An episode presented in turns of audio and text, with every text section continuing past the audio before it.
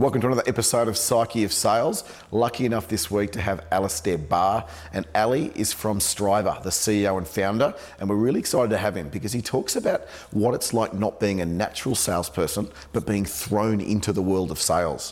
What it's like being an entrepreneur and how to encourage your team to really go out and try and break things to see what we can create. That it's okay to try 20 things and only have a couple of them work but also how to be resilient and how to look after yourself to get through some of these tough times. So I hope you get something out of it. And if you do, we'd love it if you could like it, share it, and please tell as many people as you can because we want to get this message out to a lot of people.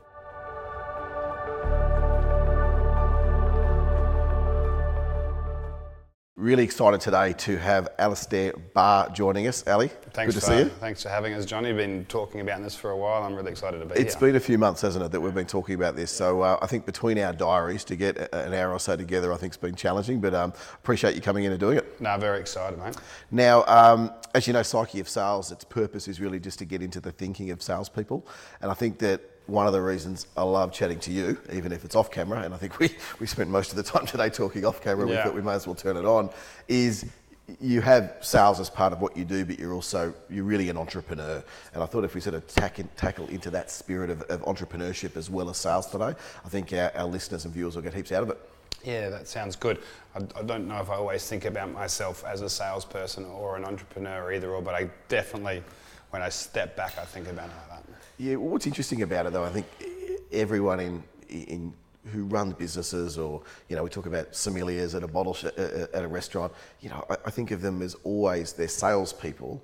They just aren't necessarily, you know, they're not in sales, so to speak. So whether you're raising money, you're bringing clients on, and, and in a moment I'm going to ask you to describe what it is that you do. But I think in essence we're all in sales, but a lot of us are in technical sales, so to speak. And so it's around that influence and, and how do we communicate. Mm. Before we get started, I thought that I'd quickly explain what it is that we're going to be drinking today. So we've got a, a nice Chardonnay from Burgundy. It's Yeah. a Bourgogne Blanc, right? So we just put it there from one of the, the Boisset group from there, and I thought I'd put it through. And I've been told that it is uh, it fights above its weight, so to speak. Yeah, good. And um, it's going to be nice, crisp, clean, but just that bit of uh, oak and bit of body that we've got from there. So cheers, and hope you enjoy. Thank you very much. It should make the conversation flow better too. Well, it always helps, doesn't it? It always helps, and it allows me to combine two of my passions, which is, um, you know, wine and sales.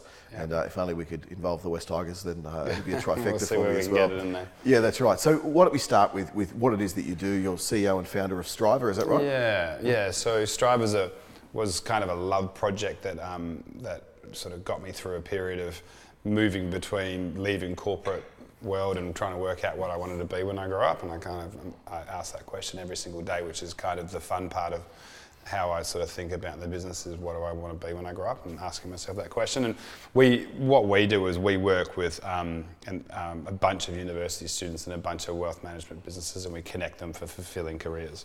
We expand that out into software and a few different other sort of businesses and banking and accounting and so forth. But we built this technology platform which we're constantly investing in to, to make it kind of service this middle market of new entrant talent effectively and efficiently so that we get greater outcomes for you know jobs and for businesses looking to scale and grow. And if you break that down, because a lot of your clients are probably similar to our Yeah. clients as well, there's a desperate need for talent. Yeah. And obviously, these people are coming out and really want to connect into roles. And so, you built a technology platform that allows you to connect the two. Is that fair to say? Yeah, yeah, and I was talking to someone today about it too, going, it's sometimes, you know, we were talking about who our competitors are, and there's large organisations which are really obviously great opportunities for young people to connect with, but there's a, below the tip of that iceberg, there's so many great organisations doing great things that need good talent, and there's kind of both spectrums as, you know, the, the expensive hands-on, um, you know, recruitment consultant, Yep. and then there's you know the jobs board and the online jobs boards, which but there's there's no sort of middle ground that's looking at that entry level talent that does it really meaningfully and connects with purpose, and that's where we really kind of focused on um, with the product that we've built. you know, I, I might be taking us a little bit off track here, but, but I, I was fortunate enough last year that one of our clients, I know you're well connected with, but I, I'm not going into who that is, but um, in the insurance industry, and they, and they paid for me to fly around the country and facilitate think tanks with financial planners and advisors. So there was a dozen in Adelaide, a dozen in Perth, and so on. And we're asking them, you know, what some of their biggest challenges were. And one of my directions was, if we start saying when it comes to insurance, we'll have a very focused discussion and we won't really understand what mm. drives these, these planners and advisors. So we're asking them in any world what their challenge is. And, and one of them was how do you recruit quality staff? How do you find talent? And then how do you onboard that talent? So how do you find people who are actually interested in joining the industry? Then once they're there, how do we onboard them? How do we train them? How do we get them up and running to, to be And retain them. and retain them. Yeah. Um, when it's not just paying more money and more money, you know, it's, it's how do we actually offer them a career in this industry? And so I think that the the world you're playing in is a big world and it's a necessary one. And there was um, the founder, I forgot his name, Rich, someone, uh, the founder of Zillow in the States, the big sort of real estate Yeah. market. I know they've had a tougher time, but he's a serial entrepreneur. And he talks about this idea of, you know, you find uh, an area, a, a big ocean uh, to fish in, and you go to a place where there's loads of fish, and then you find quality people to, to go fish there, and you're going to be successful. And so I think you've, you've got an area where there's loads of fish, and I know you've got quality people, so I think, uh, needless to say, there'll, there'll be a success. Yeah, well, well, that's certainly what we're working towards. Beautiful. Yeah. Now, um, we've worked together, and never formally. We've just sort of caught up, probably I don't know, five years Mm. Yep. or so. We- We've sort of known each other through mutual connections. I think it's then turned out we've got many mutual connections a- across the industry, Yep. and I suppose I wouldn't mind starting quite quickly that if, if you were to talk to someone in sales, talk to an entrepreneur, and say, what are a couple of tips or what's some advice that you would give to them? Ah, this is an interesting one. I think um, there's a couple of things that I kind of live by, and, and I don't sort of prescribe to any sort of sales cycle or format or something that you could probably help me with. Although you have worked with me about articulating, um, you know, offerings and things like that, so I see that as valuable. But I think people like people. So from a sales perspective, I think people like people, right? And and authenticity and genuine interest and understanding of other people um, is a really underrated thing. And I think you know maybe if you're working in an organisation that's large and it's very product centric and so forth, you can kind of lose you know, I must get this product in this client's hand. But but ultimately, people like people. They like to be listened to. They like to. I remember somebody. I used to work in a bank, and we had this old school sales trainer, and he used to say, "Got two ears and one mouth. Shut up and use. Shut, shut up and listen. Use it in those proportions." Yep. And I kind of always think about that. And I don't think of it about sales, but generally people like to talk, right? And if you can actively listen to, like you're doing here, you actively listen, going, "Yep, I'm following," and use people's names and genuinely show interest in people, that's good. And when I say genuinely show interest in people, it must be authentic, right? And I think that a lot of that, I feel like that's come with age with me and like skin knees over the years, especially as a young guy in a bank and you know not really having as much self-awareness as I probably could have and in hindsight should have and then learning over time by skinning my knees that you know that's authenticity. That's just being a genuine human being and ultimately caring about people. So I think sales I think that's kind of my thing. If you don't care about it or you don't feel for it you're not genuinely interested in people you'll you won't perform well in that. And in entrepreneurship, um, I think just giving things a crack, and and I hear people talk about technology businesses, and I read and listen to all the stuff that people who are interested in technology startups or entrepreneurship listen to around failing fast, and I kind of go, I, it's very easy to say, oh, I set up this company and, and we lose millions of dollars, and then we just start another one and we lose millions of dollars, and we do that 20 times, and eventually we hit something. Yeah. But I don't necessarily think that's the failing bit. I think what it means is that you can just try heaps of different things, be really, really curious, Yeah. and and go, oop, that didn't work, or oops, that did work. And you might try 20 things, and one thing's mediocre, and one thing does pretty good, and you throw out 18 and a half things, and you do another 20 things. And I think that's curiosity and, and having a crack and being nimble and, and that's hard to do in large organisations because of risk appetite and, and, and layers of complexity. But I think, yeah, um, being curious and having a crack and genuinely liking people and being, and, and being authentic. Yeah, th- there's a lot to unpack there, and I feel like we could spend literally hours just talking about that. I think this idea of being genuine, and you said as you're getting older, that becomes easier. Mm. And I certainly know with myself, I think you just become more comfortable in your own skin. You know, this is who I am. Mm. I'm sure it could be the, the first day you get out of a suit and you're wearing a t-shirt to work and you're being seen in town. You know, I remember myself, I was getting really self-conscious not wearing a suit. And now I, you know, I've, I've been in the city and I'm wearing shorts and a t-shirt and, and joggers and I run into a, a CEO of a client and I don't blink. Yeah. You know, because I'm dressing for how I need to dress that day. Yeah. I'm comfortable in my skin. I think I'm an expert at what I do. I'm highly valued and I value myself. So I can have a conversation and, and, and be genuine about it. So I think that just being genuinely comfortable in your own skin allows you to be truly authentic. Yeah. But the other thing is that you talked about people like people. And Dr. Robert Cialdini wrote this book, The Principles of Influence. Yep. And I think one of the, well, I don't think, I know that one of his eight principles of influence is like. And it's people like people like themselves. Yes. Right? And so it's that idea of how do we making sure that we're communicating to people how they like to be communicated with in a authentic fashion. Right? And I think um, one of my first ever coaching gigs, I was coaching someone, and um, they'll probably listen to this and, and hopefully they have a bit of a giggle. But they said, How do you ask all these questions from someone? You know, how do you look interested when you're not interested?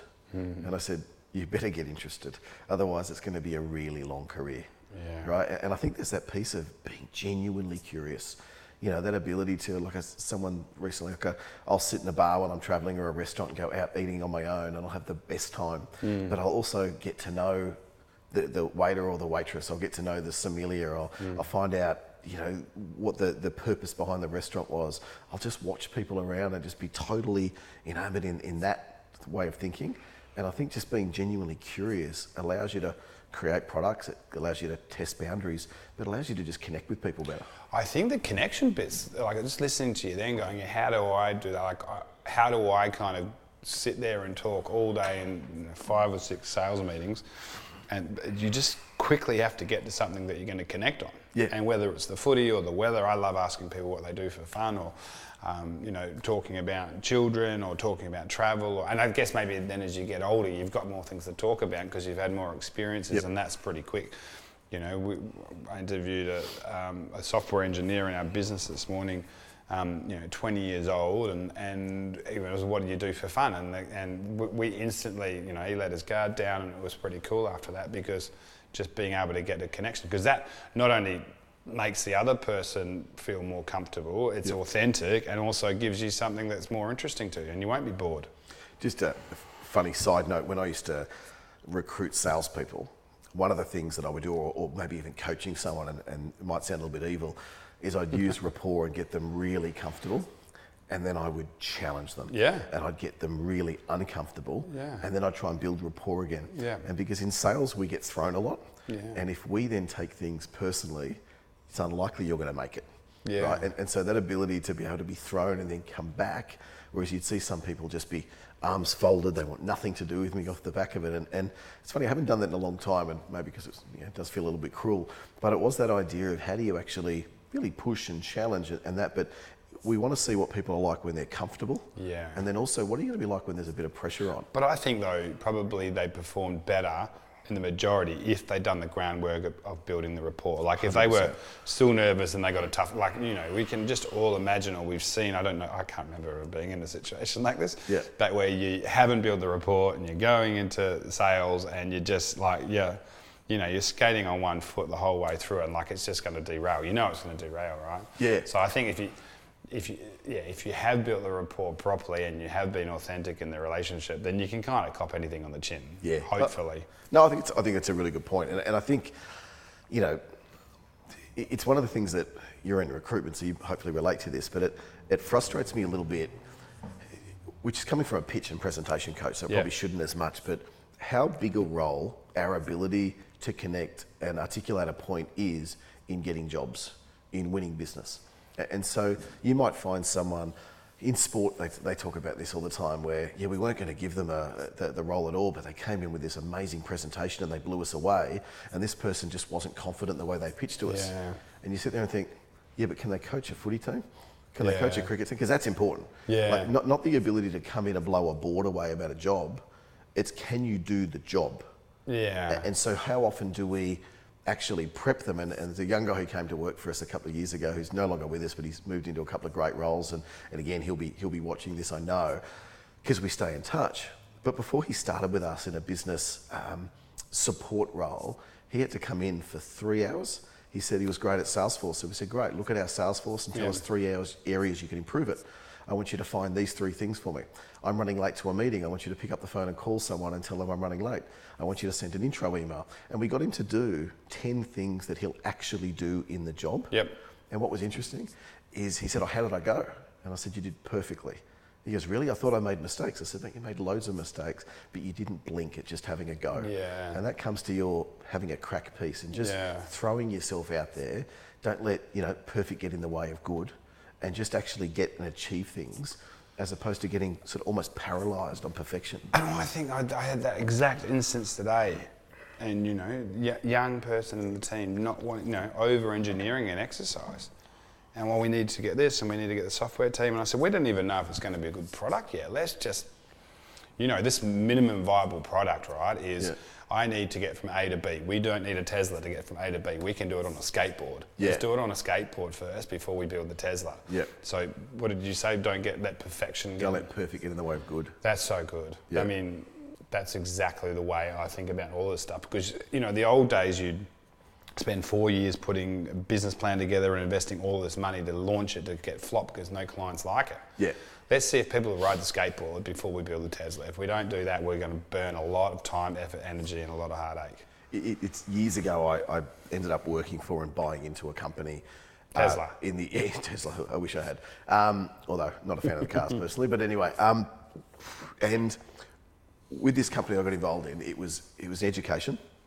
It helped people in high school with how they learnt and how they applied their study and so on. There was a, an online platform, and I, and I look back now at that software compared to what you can build now for you know a tenth Yeah. of the price.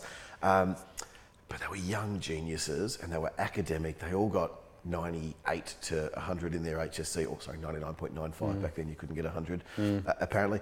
And they would come to me with a new product idea. And I said, You haven't sold any of the four that we already have. Yeah. And I said, I'll do you a deal now.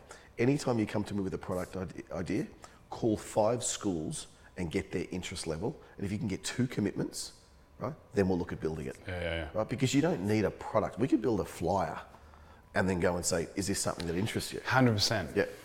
And, and I think sometimes we just want it to be perfect. Now, there's also this. Um, this piece out there, and I I suppose it's a bit of a, I'm- I'm asking you more than anything else, but I, I listened to this podcast, and it was this company that built a, like a LinkedIn for designers. I forget the name of it, but they, they did a lot of work around um, focus groups. Yeah. And they're asking artists and designers, and they're saying, oh, we need something better, we need something different. Great, so if we built this, would you use it? And they said, oh, well, we already have MySpace, we already have this so would you use it? I'm not sure if you'd use it. And so they did. They had, I think, 10 focus groups lined up. They finished the first one. They cancelled the other nine. They opened about 10 bottles of wine, and as a group, they sat there, got drunk, and built what product they thought the market needed. And they went to the market and they sold it. I think it was like a year and a half later, they sold it for 150 million US. What was that? I forget the name of it, but it was like a, they sold it to Adobe. So I'll have to look it up. So is that, is that like don't listen to client feedback? I'm not saying don't listen to Hmm. it, but I think sometimes if you know that you can solve a problem that's there, Yeah. if that problem was solvable, maybe people would have solved it already. Yeah. Does that make sense? Yeah, yeah. Like it, it, you think about, I don't know, I think about Slack. You know, was the world out there saying we need another way to communicate with our teams? Hmm. No one thought we needed it.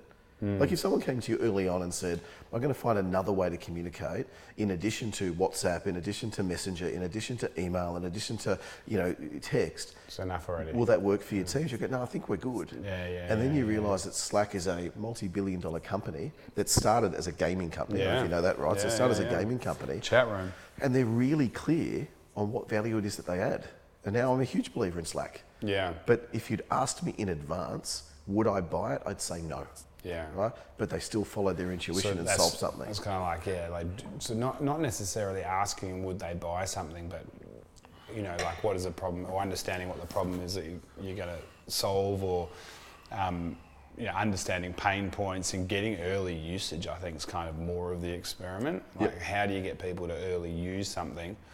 Um, because that's sort of where you get product market fit. Can we scale it? Can does it move? Do, do will people pay for it, and so Yeah. forth? But maybe they were asking the wrong questions in those focus groups instead of just going right. We're going to give you something and, and put it in your midst. Maybe you're better off to say, for the price of building this one beautiful thing, we can for half the price of that we can buy. bu- We can do five iterations of something simpler, Yep. and we're going to start with a little one. We're going to keep some some pennies in the bank and watch how you go with that, and then we're going to iterate on that, and you're going to tell us through your feedback how that product sort of evolves. And if you, if you think about, um, I don't know if you've read much about Airbnb and how they started, Mm. but no one was interested in that because the people with the money to actually invest in their minds are thinking, I wouldn't want to stay in someone's house. I to this day have only ever stayed in one Airbnb. Have you? Because in my mind, I'm a slow adopter with some of these things, Wow. right? Is in, yeah, but I could just stay at a really nice hotel, right? And I know it's clean, I know it's this. And I realise now that that's actually, you know, I'm about to go away this weekend to watch the Tigers play in Bathurst. And I've been online looking and I found these two places that just look perfect Yeah. for three, four hundred bucks a night. Yeah. Six minute walk to the stadium and Yeah. back. And you're thinking, this is a really clever idea. But when they're pitching it, people said they don't want it. So he solved the problem that a lot of people didn't think existed. Yeah, And, yeah. and apparently it's done okay. Well, and, and so and Uber's the other one, right? So like I think like 20, 15 years ago, the two things your mum told you never to do was sleep in someone else's bed and get in some stranger's car, right? Right. the two biggest biggest cap companies in the world. I guess it's yeah, it's market utilisation. It's so obvious in hindsight, right? Well, I, I sort of listened to the guys uh, who started Lyft. Yep. And they talk about how many cars exist in the world Yep. and, ha- and, the, and the utilisation rates of Sure. those cars. And these people need money. Mm. And so it, it's a really obvious link of putting these two together.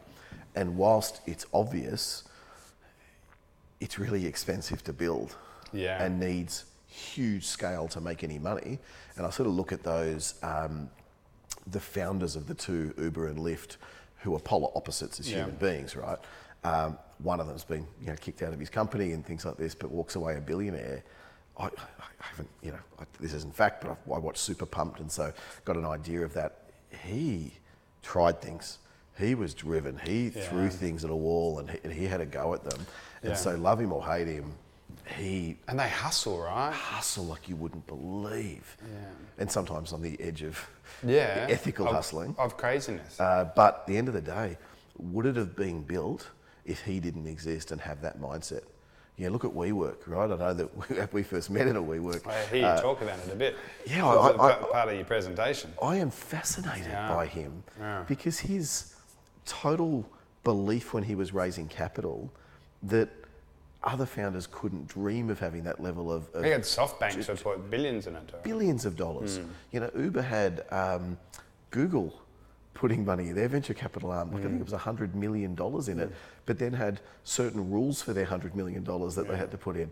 You know, th- these are people who are great at that sale and without them probably wouldn't have the company they Well, have. I think, but then you also got very, very lots and lots of stories of very poor, well, great salespeople who kind of absolutely destroyed it and lied and cheated their way through, this, like Theranos and, and Yes. Elizabeth Holmes and those ones. Like, so that you have the sales and you have the pitch and you have the story and then you have the capability and the delivery. And, and I- should point out though, I think Uber were right to get rid of Travis, Mm. and I think they had to get rid of the, WeWork founder Adam. Like, like I truly believe it. Like they were, they were almost But they outgrow it, right? in it. Yeah, but I think it was more that they had to then run a business and run a grown-up business. Yeah. Um, Professor Scott Galloway talks about um, with Theranos, Elizabeth Yeah. Holmes, that what's the difference between her and the WeWork founder Adam, right?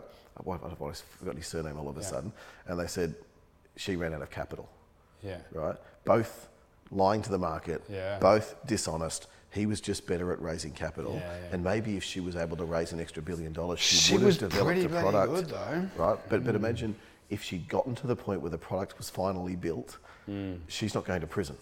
He walks away two billion dollars richer. She's in prison for however many years, Hmm. and I think you know, we may be getting a. This is just the fun conversation part of what we're doing, but but it, it does it, that, that ability there and and of how big a role hustle plays. Well, I think the, the hustle when I was thinking about Uber is like they would they would go and they would like just go city by city, boots on the ground, grind, like finding. I like Uber because I, I think about our business like a double-sided market. So I, I like Uber to me and um, um, and they, they do use Tinder as a comparison too. Uber has a hard side and an easy side of the market. Yep. And so, um, uh, so Uber would measure zeros, right? One of their key metrics on the whiteboard when you walk in Uber would be zeros. Like, how many times um, is a rider opening the app and getting z- no drivers? Yeah. Zeros. How many times will they do that before they move to Lyft or walk? Right? And, and so, what's Yeah. the tolerance for zeros? And, and then so they would go and say, right, well, now we're going to go to Chicago and they'd build that up. So, the hard side of market is drivers because if riders are opening it up and not getting an outcome, the rider's going somewhere else. So, that's the tough side. Tinder was girls, right? Yep. If you know the boys are opening up, and there's no girls in there, so you needed to do things to the hard side of the market. Yep. So then when Uber's gone out and gone out to each of those cities, they've gone to start from the beginning. Right, we need to get drivers. How do we get drivers? What do we? Everything that we're doing is incentivizing drivers and making it easy for drivers to plug on, to refer a friend, to Yeah. turn on when no one else is there, to be on the road all the time. Yep. Um, and then they had to just build each of those cities to its own kind of velocity so they could then move on to another city. It wasn't kind of like we just launched this product and the world took it over. Yeah, and, and I think that though is where we we often think that these brands, okay, we're moving to here, and, and Facebook's probably a bit different, right? But Facebook had no cost at either side, right? So it was mm. just free to everybody, uh, and they played that that big picture long game. But as far as you know, we're going to open in San Fran now. We're going to open in New York now. We're going to open in this. We need drivers, mm. and if we have drivers, people aren't going to use it because they'll Yep. jump on and there'll be a zero. Mm. Airbnb. We need houses to rent, Yeah. and without houses, like if we if you log on and there's one place in all of San Francisco and it's a it's a hole And it's expensive. and it's expensive, you are not going to go back on Airbnb Yeah, ever again. Yeah. And I think in that sense, it's it's like sales in any business, isn't it? it? It's you launch a product, you have an existing product, you go to market, and you say, great, how do I convert this market? How do I get people on board with us? What do I have to do? And I think I use the word hustle, and even as I'm saying it, I feel a bit dirty because hustle is used by so many 10x entrepreneurs all over reels on TikTok and, and um, you know Instagram, and it's that idea of, of activity, visibility, and and making things happen. And when you say trying 20 things, we, we challenge it a little bit, which is don't try 20 at once Yep. because you may not know what works, what isn't. Sure. Tech's a bit different in the sense of you can build something, does it form or does it Yeah. not? Um, we were talking with the podcast, you know, how do we get it perfect? And we started looking at podcast studios Yeah. and how do we build the perfect studio and how do we build this? And we thought, you know what? We own a hell of a lot of camera and sound equipment. We have two really beautiful chairs. I've got a wine fridge full of wine. We could just start doing it and talk to people that I know that I find really interesting, that I think people will find interesting. And I've no doubt in six months from now, this will look and feel probably a bit different. But if you went all out for the studio Yeah. and then no one liked your chat, exactly.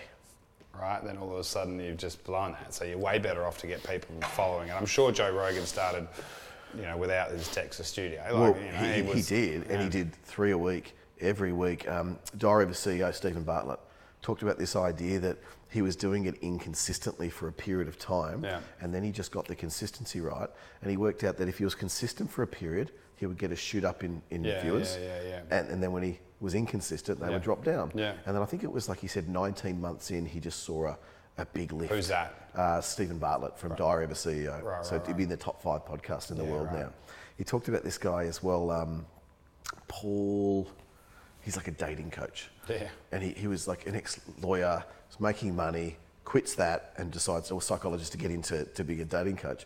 He had, every time he did a YouTube video, he'd have 11 views, 10 views, and he, and he said nine of them were my mum. Yeah, yeah, know, yeah. From there. Thanks for liking. And then he gets a phone call and it says, Hi, I represent Oprah Winfrey. She saw one of your videos online and would like to talk to you. Yeah. So he said, It's not about how many viewers you have, it's it's who's viewing. Yeah.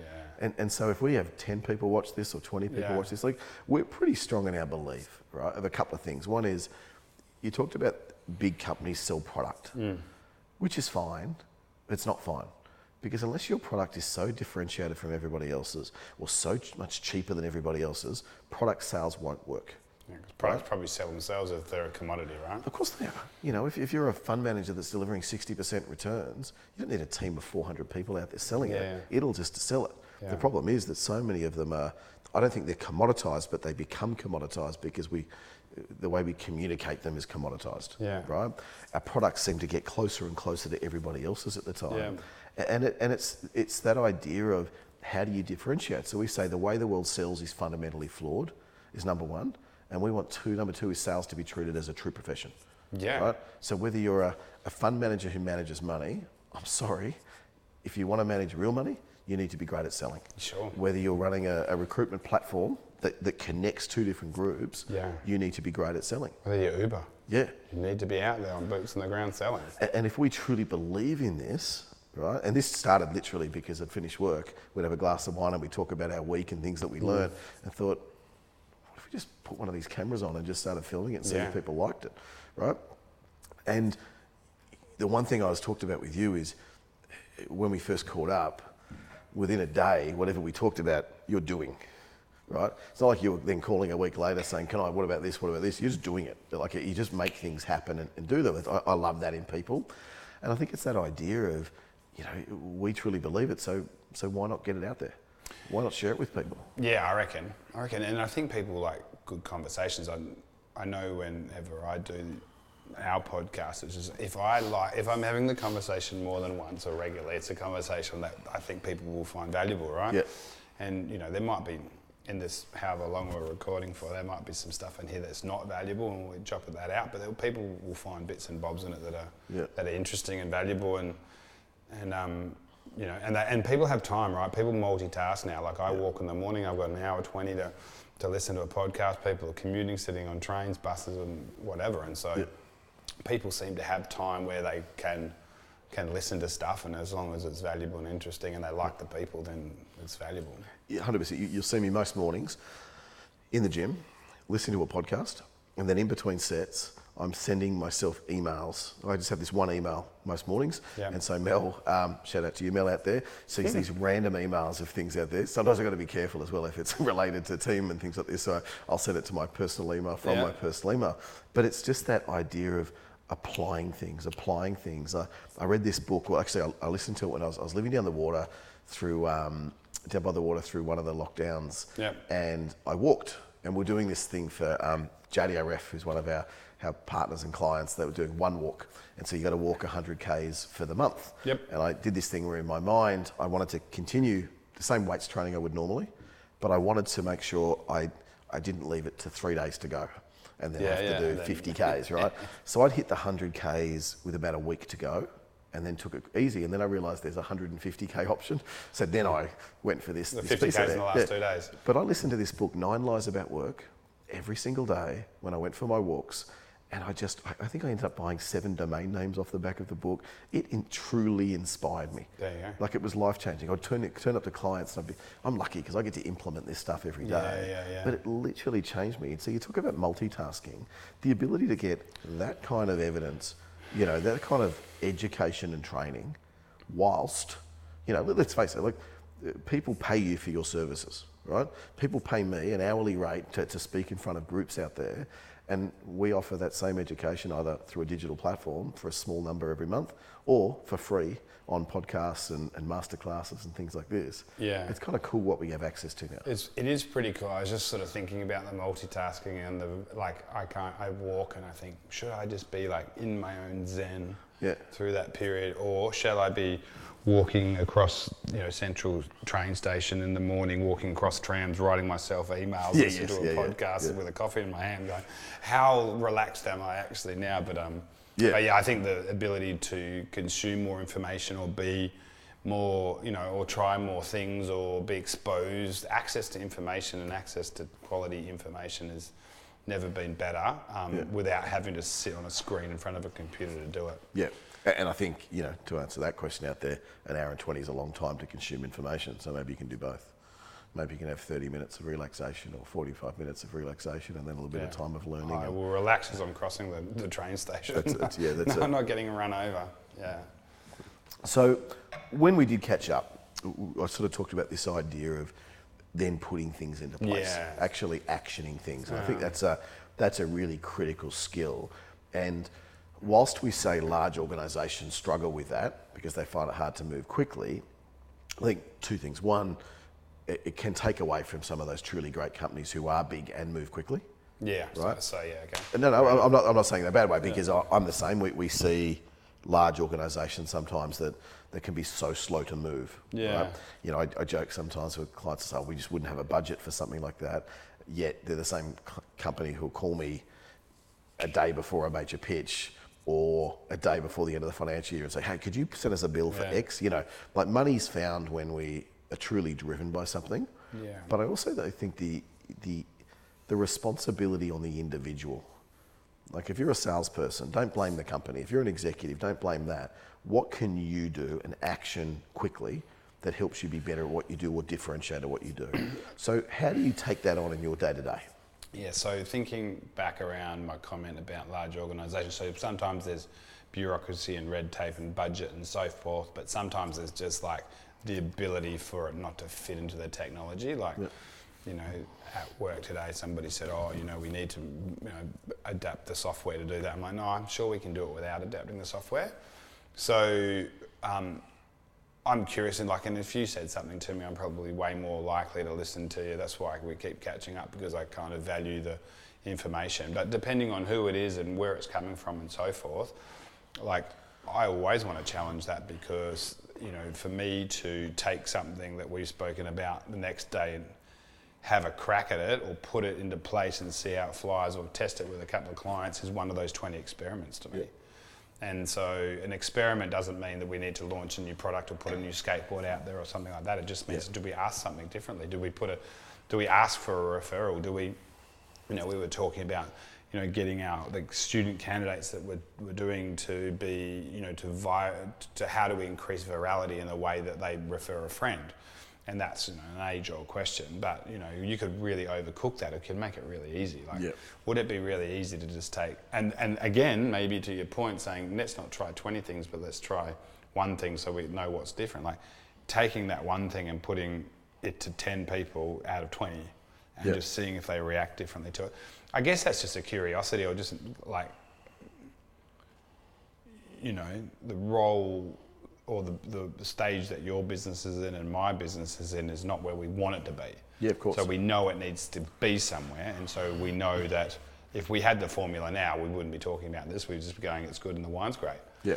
So we'd be right. So we know that we need to kind of constantly challenge that, and and um, so I just think that curiosity, if, unless we think we know the right, if we know we have the answer, Yeah. or we think we have the answer, we won't test things. Yeah. So I'm an open book and I'm, and I'm, and I'm curious and, and I know that I don't have all the answers.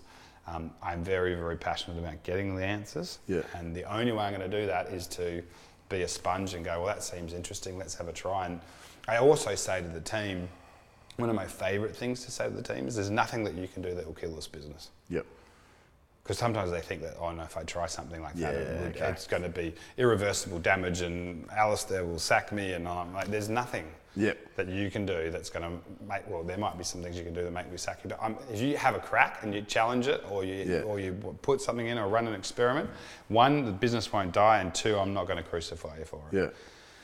That's really good thinking, and I think as a leader, you're teaching me a bit there. Um, I'm thinking straight away at Will, who's sitting behind the camera, who's a young guy who tries things all the time, and some of it is so cool, and some of it it- you, you question as well as is this perfect for the brand and so on.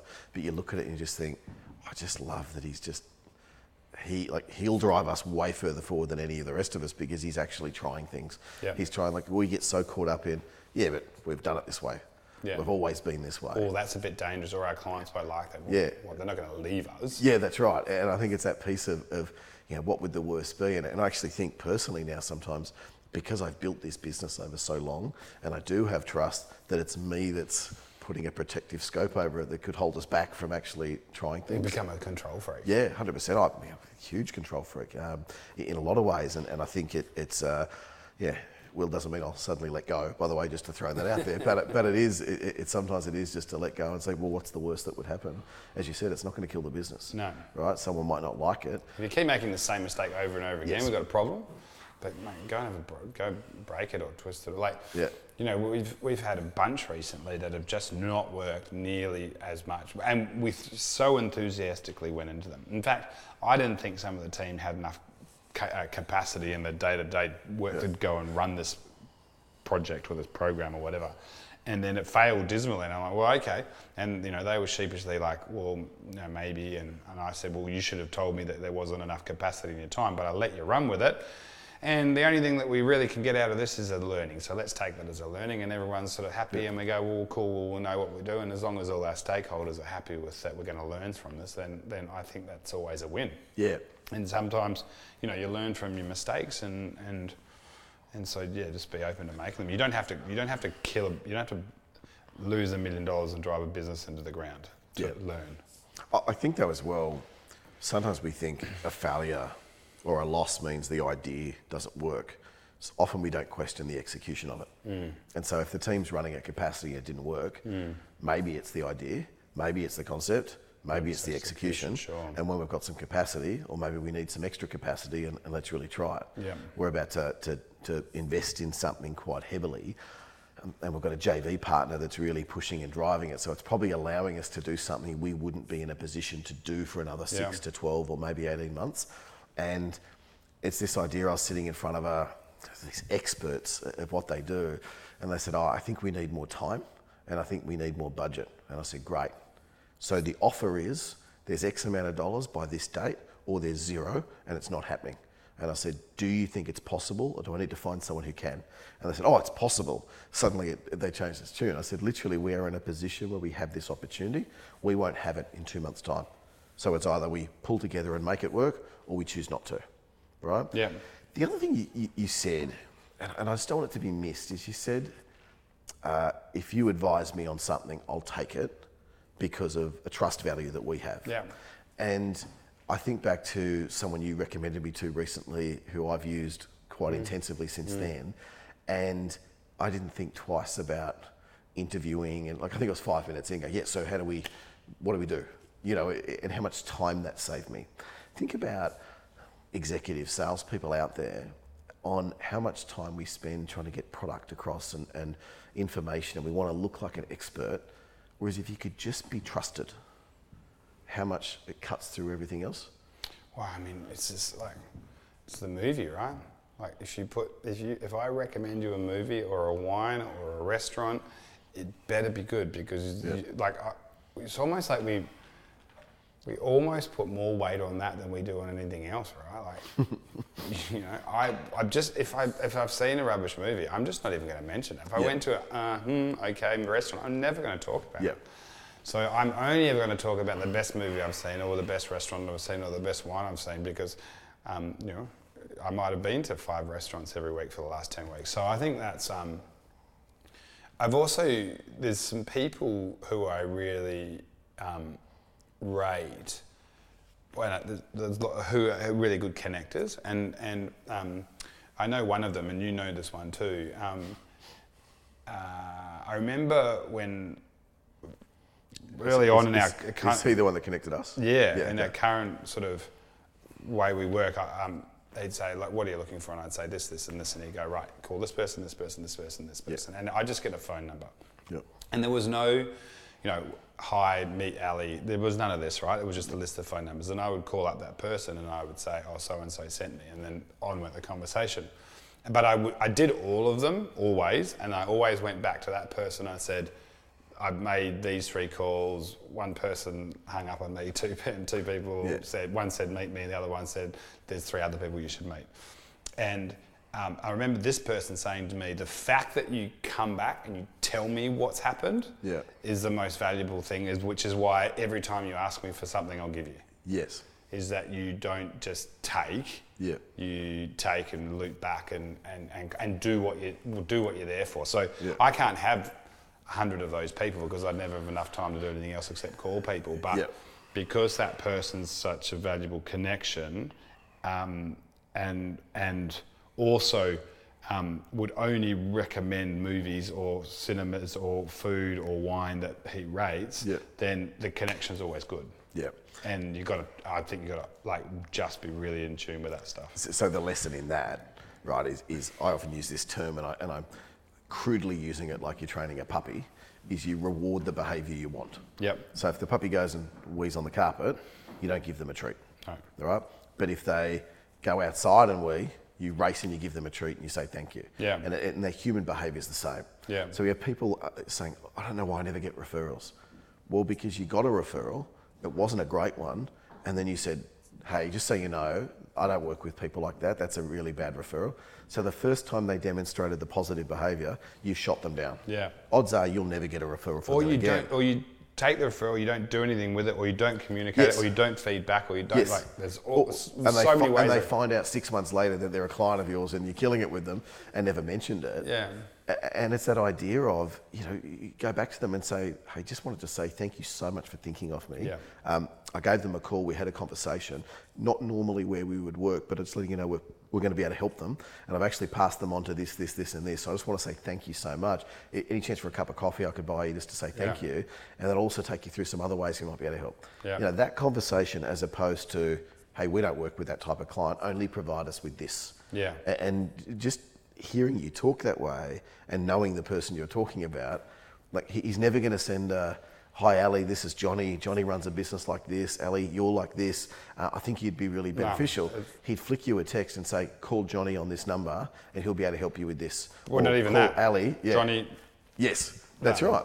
Yeah. And I actually, um, I hadn't seen him in ages, and I saw him on my birthday. Hmm. And I literally travelled after meetings on the north side into the city just to have a couple of wines with him on my birthday before I went and had my family Yeah. dinner.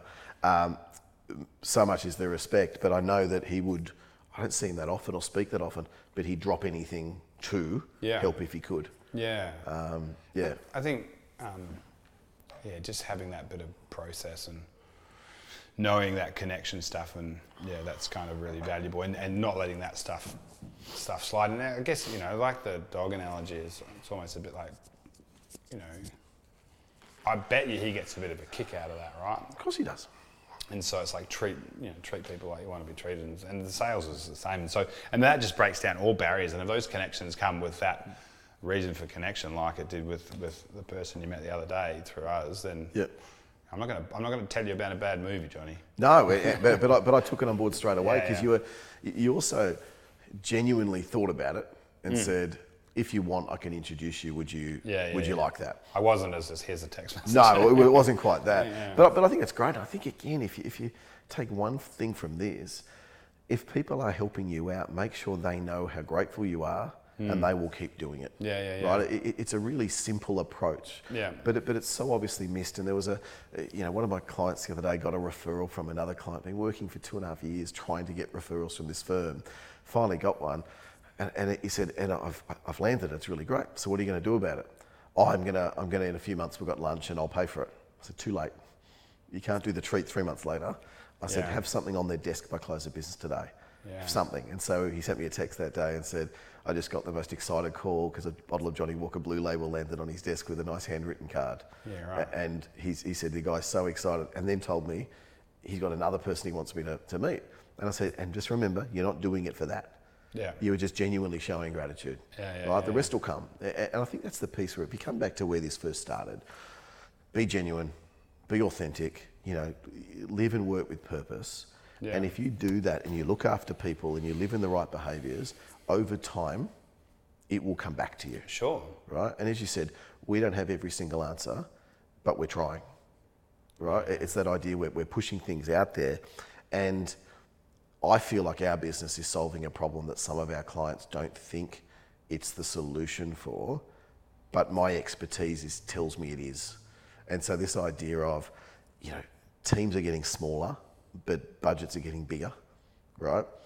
That if the budgets are smaller to train and put these you know, best practices in place, how do we do that?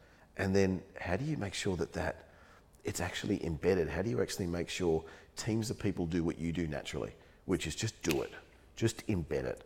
You know, when you've got 40 people in a team, or this one we're working with at the moment, 250 people, that's in one team. They've got 1,500 wow. across all of them. Yeah. You know, the biggest problem is their top people write heaps of business Sure. right? Their bottom people write really little business. Yeah. What do we have to do to try and get the bottom people to start writing closer to that? Yeah. If you do that across a team of 1,500 people, imagine the impact. Yeah, I mean it's and it's just incremental across every quartile there, right? 100%. But that's that's the same. That's always been the way, isn't it? The 80-20 rule. Yep. So And I suppose that's, you know, if I think about the purpose of what we do, that's what we're trying to change. Mm. We're trying to sort that idea of imagine if everyone could be a high performer, considering in sales, it's learnt, Yeah. right? It's a skill that's learnt. Yeah. And uh, then that's back to like doing it for years. Yes. Yeah. So tell me, final piece, I'm just sort of looking at how much longer I've got you for. Um, this piece of, you've been doing this for a little bit now, it's not six months in or a year in, and every time I see you and speak to you, your energy level goes up as opposed to down. Yet I imagine that there's harder times out there. And I think it's that this idea of resilience, and whether it's in business, whether it's leadership, whether it's sales, that idea of just stick with itness, you know, that idea of, you know, not for the sake of it, you've got to have a belief and it's actually got to be improving and working towards it. But how big a role has that resilience piece played for you? Um, yeah, you can't. So you can't blindly walk off a cliff, right? So that's one really important thing. Um, but yeah, and look, I tell you, as I get older, Johnny, I am. I'm like I'm more and more self-aware, um, and I'm very, very clear that I have like a burnout place, and I kind of sometimes laugh about you know that I can just work on raw energy and excitement, enthusiasm, like. I, you know, I'm passionate about what we do. I'm passionate about the team. Um, the buck stops with me, which I kind of like and have spent, you know, 10 years. It was 2011 since I left my last real job. Wow. So that's the, uh, 12 years, 10 years this business, and, and, and nearly four years in, in this current um, iteration of it. The buck stops with me, so that's sort of one bit. Um, but being very focused on your why, being clear on the difference that you can make, um, being authentic, um, and being curious, I think are really important things. But um, the thing that I'm probably outwardly look like I'm really good at, but inwardly really spend a lot of time and more and more focusing on is managing this. Yeah. Um, and you know, um, I, I, I don't like telling too many people this, and now I'm gonna put it on a podcast. But like things like like I walk a lot, Yeah. um, and and I, so I'll walk into the city three times a week, and that's eight kilometres from where I live, and that's that's that's me time. Yeah. Um, and I have young kids, so that's a bit of a, a sort of energy break for me. But um, I also um, focus on my fitness, and also I'm about to start doing kind of um, solo, sort of 24 hours by myself um, exercises. And what I mean by that is like I'm going to go out fishing and camping by myself Yeah. just for 24 hours on a on a Monday where no one's around me and I'm not going to miss the kids and I can just be me. Yep. And I think I'm just getting really, really conscious of burnout and um, and energy, and so I, I want to sustain it. So it happens, and you need to, but but having a clear purpose, having a why, being driven, knowing the buck stops with you, having passion are all great, but then just being really, really aware that we're an engine, and Yeah. and engines need to be looked after. I think that's the combination of those two, and sometimes. You know, like in the engine, I get very close to needing a a full service. Yeah. So I, I, I, and I'm more and more conscious of where that is now than I've ever been before. I love that. And I think sometimes we get so caught up in avoiding burnout Yeah. as opposed to maintaining high performance. Yeah. And, and how do you be a high performer for a long period of time? Um, I- love that idea of 24 hours on your own. Um, to share with you, um, I'm might surprise you. I'm very hard to buy presents for um, because when I want things, I tend to get them. Yeah. And beyond that, I've got very little interest in other things. Yeah. And so my family, every birthday and Christmas, struggle because I say, just get me some undies and socks. Yeah. And they know which to buy because they buy the same brand and have done for 20 years of all of them. So it's all pretty easy for me. But uh, for my birthday, they bought me a hotel voucher because they know that I do need time alone. And Yeah. so, you know, last year I drove to the Central Coast. I'm, I'm into my cars, so I drove my car the old road, Yeah. had a bit of fun, and I pulled into the Crowne Plaza at Terrigal. Nice. And I had a bottle of wine that I opened up and put on ice. I went for a swim in the ocean, even though it was absolutely freezing because Yeah. I just love the ocean. I went for a walk. I ordered some food and sat in a restaurant and then came back and just watched a movie and had a glass of wine on the balcony looking over the water. Got up the next morning, did a body surf and just jumped in, had breakfast somewhere random. Yeah. You know, I think I went and exercised, and then I um, I had lunch at a at a dim sum place that someone had recommended, Yeah. and stopped on the way home and got some oysters and prawns because I saw a sign and Yeah. I could because I wasn't on Yeah. anyone else's schedule, and that 24 hours just fed me and my soul, so to speak. It was phenomenal Yeah. some people need lots of travel in their life to fill their cup, so to speak. I'm fortunate that I don't think I do because I do love what I'm doing every day. But in that every day, I have 20 to 30 minutes of meditation on my own. You meditate? Every day. Um, I shouldn't When do you find day. time to do that? I do it at six o'clock in the morning. Yep. Yeah. Straight out of bed, straight to that. I, I literally wake up, I don't check my phone most days unless I'm waiting for a pitch result to come through or something like that. And then I just plug some headphones in and I'll either do guided where do you do that? or unguided in bed. Yep. Or I'll get out You and sit on a sit chair. up? Yep, sit up and then I just start.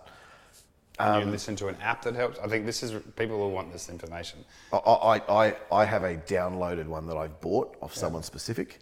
Um, it- it's Dr. Joe Dispenza. Right. Or I'll guide myself. Yep. I actually find myself it easier to guide myself than I do others Yep. out there. When I was going through harder times and I was really struggling with keeping focus and motivation and so on, I found myself meditating multiple times a day as a reaction to not feeling great. Yeah, yeah. Whereas I found now if I keep it going, I found a type of training that I love. So I, I love weights. Yep. And so I, I'm into that. It drives me. Uh, Paul Will has to hear about it on a regular When do you basis. do that? What time of the day do you do that? I do that at 7.30 or 8 o'clock in the morning. Meditate, breakfast, then gym. I don't do breakfast in the morning. I do breakfast after the gym. I get my kids up in the morning, or they're or they're up already, and I get them dressed every morning because it's just that's something Mm. when I'm not traveling I get to do every morning, and it again fills that cup and a cuddle, and then I just I pack everything I need for the day because I w- walk out of the door in gym gear.